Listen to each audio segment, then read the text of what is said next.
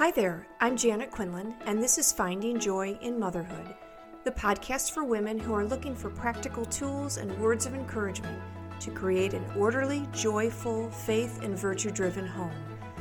I'll share tips to create mindset shifts that change the way you discipline your children, love your husband, and enjoy your day. This podcast is about coaching women to be the best woman God is calling her to be. I'm so glad you're here. Hi, and welcome to episode 40 How to Get Your Child to Listen. Kind of like the holy grail of parenting. Many years ago, when we had six children under the age of eight, Michael and I dropped them off at my parents' so we could go out for a few hours together. When we went to pick them up, my dad met us at the door and told me, I don't count. I asked him what he meant, and he explained to me that when he tells the children to do something, like stop being loud or running around or get your shoes on, he expects them to do it immediately, without question, and without counting to three or five or some other arbitrary number. One child in particular was a frequent offender, and apparently, when my dad was disciplining him, he said, You didn't count. I had bought into the counting until they comply notion of communication. And so, without realizing it, I had trained my son to not listen to me until I reached the number five. There are important techniques to use that will overwhelmingly help you, but it is the human condition to do what you want and not do what you don't want. Our job as parents is to give our children the appropriate guardrails and tools so they can make the best decisions to learn to listen to us. Okay, here are my five tools to get your child to listen. Number one, you and your husband must get on the same page with regards to communication with your children. Because we have different personalities than our spouse and different experiences and expectations of our children, we may interact with our children differently. It's our job as loving parents to give our children a unified approach. It's just not kind to have one parent be the enforcer and the other parent be the spoiler. It's not kind to the parent and it's not kind to the child. This is something that you'll have to work through as you begin your family and as the children get older. You both have to be humble enough to hear what your spouse is saying if the communication with your children has two different approaches. It can be a source of stress for children if they don't know what is expected of them. Parents should have clear expectations for their children, and the children should know what they are. For instance, if, after the set time of book reading, one parent says, Time for bed, and the child says, Oh, can we read one more book? And the parent says, No, but the other says yes, the child knows instantly manipulation will work, and they will try it again and again for every situation. Another thing that you and your husband must be on the same page with is being respectful to your children, speaking to them with respect. You need to model it so your children will in turn respect you. Remember, children come into this world not knowing anything. Just as you teach them to walk, you have to teach them how to treat each other and how to treat you and your husband. And in the privacy of your relationship with your husband, help each other if you find the other is not being respectful in tone or words to your children. Throughout our many years of parenting, Michael and I have often done this with each other. He's pointed out when my tone was not kind, and I've pointed out to him when he wasn't respectful to the kids when he was short tempered. It was very helpful. We both had to swallow our pride and listen to what our spouse was saying because often we don't recognize when we are being disrespectful, but our spouse does. Number two, make sure you have your child's attention before you say anything. You know, children are in their own little world. They are in a constant state of discovery, especially toddlers. One day they can push the little car, then the next day they realize that car can go down a ramp on its own. it's so important to understand that young children aren't necessarily being disrespectful in ignoring you. They're just busy doing what they want as they want it and discovering new things that occupy their attention. So rather than yelling out commands to young children, toddlers and primary grade students especially, go to them. Say their name, and if they don't look up and give you their attention, Get close to them, take away whatever they're playing with, and tell them, I need you to look at me when I call your name. If this is new to them, they will probably pitch a fit. You've never done this to them, and you've disrupted a pattern. Just wait calmly, and once they've calmed down, let them know that when you call their name, they're to stop doing whatever they're doing and look at you. Then tell them what you need. Come have lunch. Please get your shoes on. It's time to clean up or whatever it is. But the key is to get their physical attention, looking at you and you at them. After you've told them what you need, they should go do it immediately. Not when they feel like it, not after you've resorted to counting to 10, immediately. Not when they roll one ball down just one more time, immediately, unless you're telling them that they will need to do something in a certain amount of minutes. And truthfully, I would only give a child a warning of action when they're at least three years old. Most children under three don't have an appreciation of time, so they don't understand five minutes. Although it is helpful to give children a warning that you'll be asking them to sit down for lunch, take a nap, or get their coat on, or whatever, just have them do what they need to do when you need them to do it. Again, warnings can be helpful. For instance, Johnny, I am going to be asking you to get your coat on in a little bit. Okay? Okay. And if he doesn't respond, say, Did you hear me? Yes, okay. And that way they know something is coming. And some children need to know something is coming rather than just stop right now and go do it. Number three, say what you mean and mean what you say.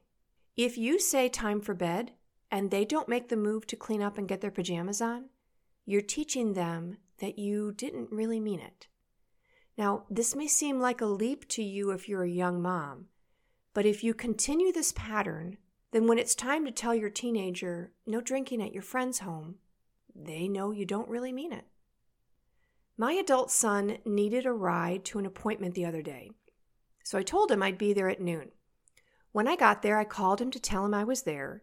He came down from his apartment pretty quickly, but apologized when he got in the car for making me wait. It was like two minutes. I said, Oh, no, you're fine. He laughed and said he doesn't think twice about being a little late for other people, but not for me. And he reminded me of the years of driving the kids to high school. I was clear that I was in the car at 7:20, you better be there.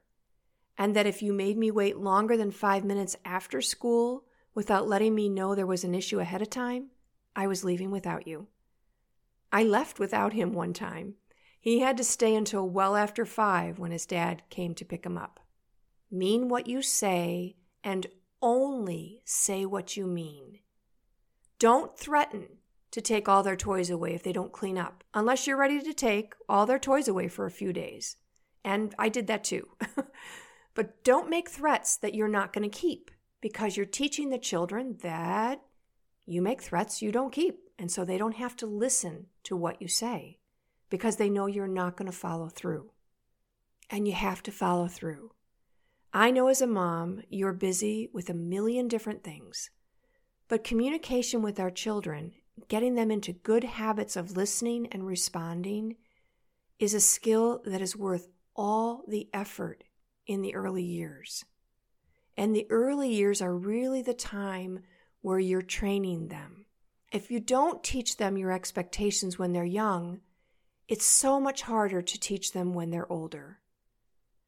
But don't be hard on yourself. It's very difficult to always be consistent. It's our goal to be consistent, but we're not perfect. If we are consistent most of the time, the children will get the message and the expectations.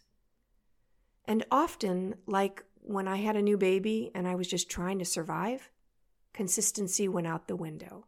But that's when you and your husband sit everyone down in a family meeting, depending on the children's age, and let them know clearly that they need to up their game in listening and obeying, and you will be working hard to let them know your expectations. If we are consistent in our expectations, or at least most of the time consistent, we'll have a lot less friction with obeying. Number four, make statements, not questions. Okay, first, let me say that children up to three, they're just learning. If they don't come to the table or pick up their toys, you need to help them. Not in an angry way, but help them. Go get them, bring them to the table. Go get them, help them pick up their toys. You are their teacher, and you and your husband need to show them how to do what you're asking them to do in a prompt way. Communicate your need in a sentence, not a question. If you say, Would you like to pick up the toys now? Why would their answer be yes if they're having a great time? Even, Let's pick up the toys now, okay? is not helpful. Okay implies you're asking them for permission. Tell them, time to pick up the toys. You can ask them if they would like you to help them. If you get resistance, depending on your child's ability to manage emotions, you could say, either I help you pick up the toys or you'll do it yourself. Which would you prefer? That's the type of question to ask, where you're getting them to do what they need to do, but you may give them options on how to do it. But still, they know they must do the action you've asked. Your assistance may ease the emotional response if they aren't resilient yet in managing their emotions. Number five, consequences. Consequences are so interesting to me. We don't want to give our children consequences, and yet as adults, we live with consequences all the time in everything we do. It's so important to teach our children that there are consequences for their behavior. It's not mean. In fact, we're seeing what a generation looks like in our 20 somethings, I think they're called the Gen Z generation, that haven't really experienced consequences because parenting experts told their parents, don't give them consequences, it's mean. But without consequences, they have no barometer for behavior. They're not going to automatically choose the correct thing just because they have so much virtue because actually, most virtue is learned. So we have this whole generation of adult kids. They're addicted to gaming and pornography and phones and drugs, and mostly they're addicted to their own unhappiness. Because in the adult world, there are consequences, and they don't like them. There are two types of consequences natural and imposed. Natural consequences just comes from the action or inaction. Imposed is considered a punishment for the action or inaction. I have a son who told me about a coworker that he was angry that he was getting fired for being late too often. And my son said to me, What did he expect? He's late. It was a natural consequence for not living up to the expressed expectation. If you tell your child, after a reasonable amount of time, that you'll be clearing away the breakfast dishes, and if they don't finish because they're playing or procrastinating, you're going to take the food away. They won't starve, but they might get hungry after a bit, and they'll know the next time that they need to finish when you give the warning.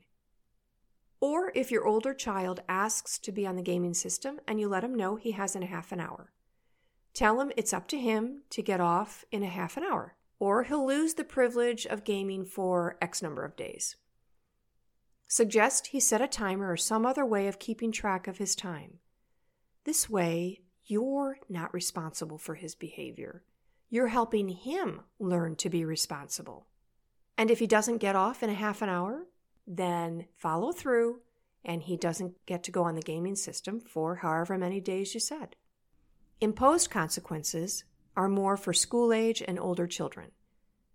For school age children who are expected to keep their room clean, and every time you walk in, it's a disaster, you could tell them that they cannot have any playtime until their room is clean.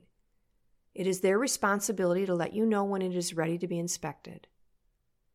If a small child won't share a particular toy with a sibling, you could give them a warning that they need to share, and if not, they will not be able to play at all with that toy for a set amount of days.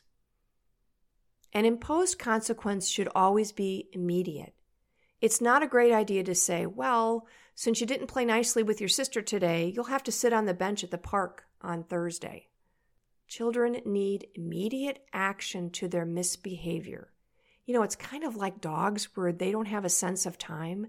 Neither do small children. In order to learn, they need to have an immediate response. To enforce a consequence that is a few days old just makes them resentful and angry, as they barely remember what they did to begin with. Consequences help children understand that there are correct ways of behavior and incorrect ways. When used sparingly, consequences are effective in helping a child make decisions. Okay, my last tip is a bonus tip. Are you ready? It's kind of a fun one, actually, and I wished I had known it when I had smaller children. But anyway, when I was teaching a few years ago, I learned of a technique that worked shockingly well. I had a class that was very noisy, and my response to get their attention was to raise my voice so it was louder, thinking, well, they just need to hear me. When in fact, I was just raising my voice and they still weren't hearing me. It didn't catch their attention.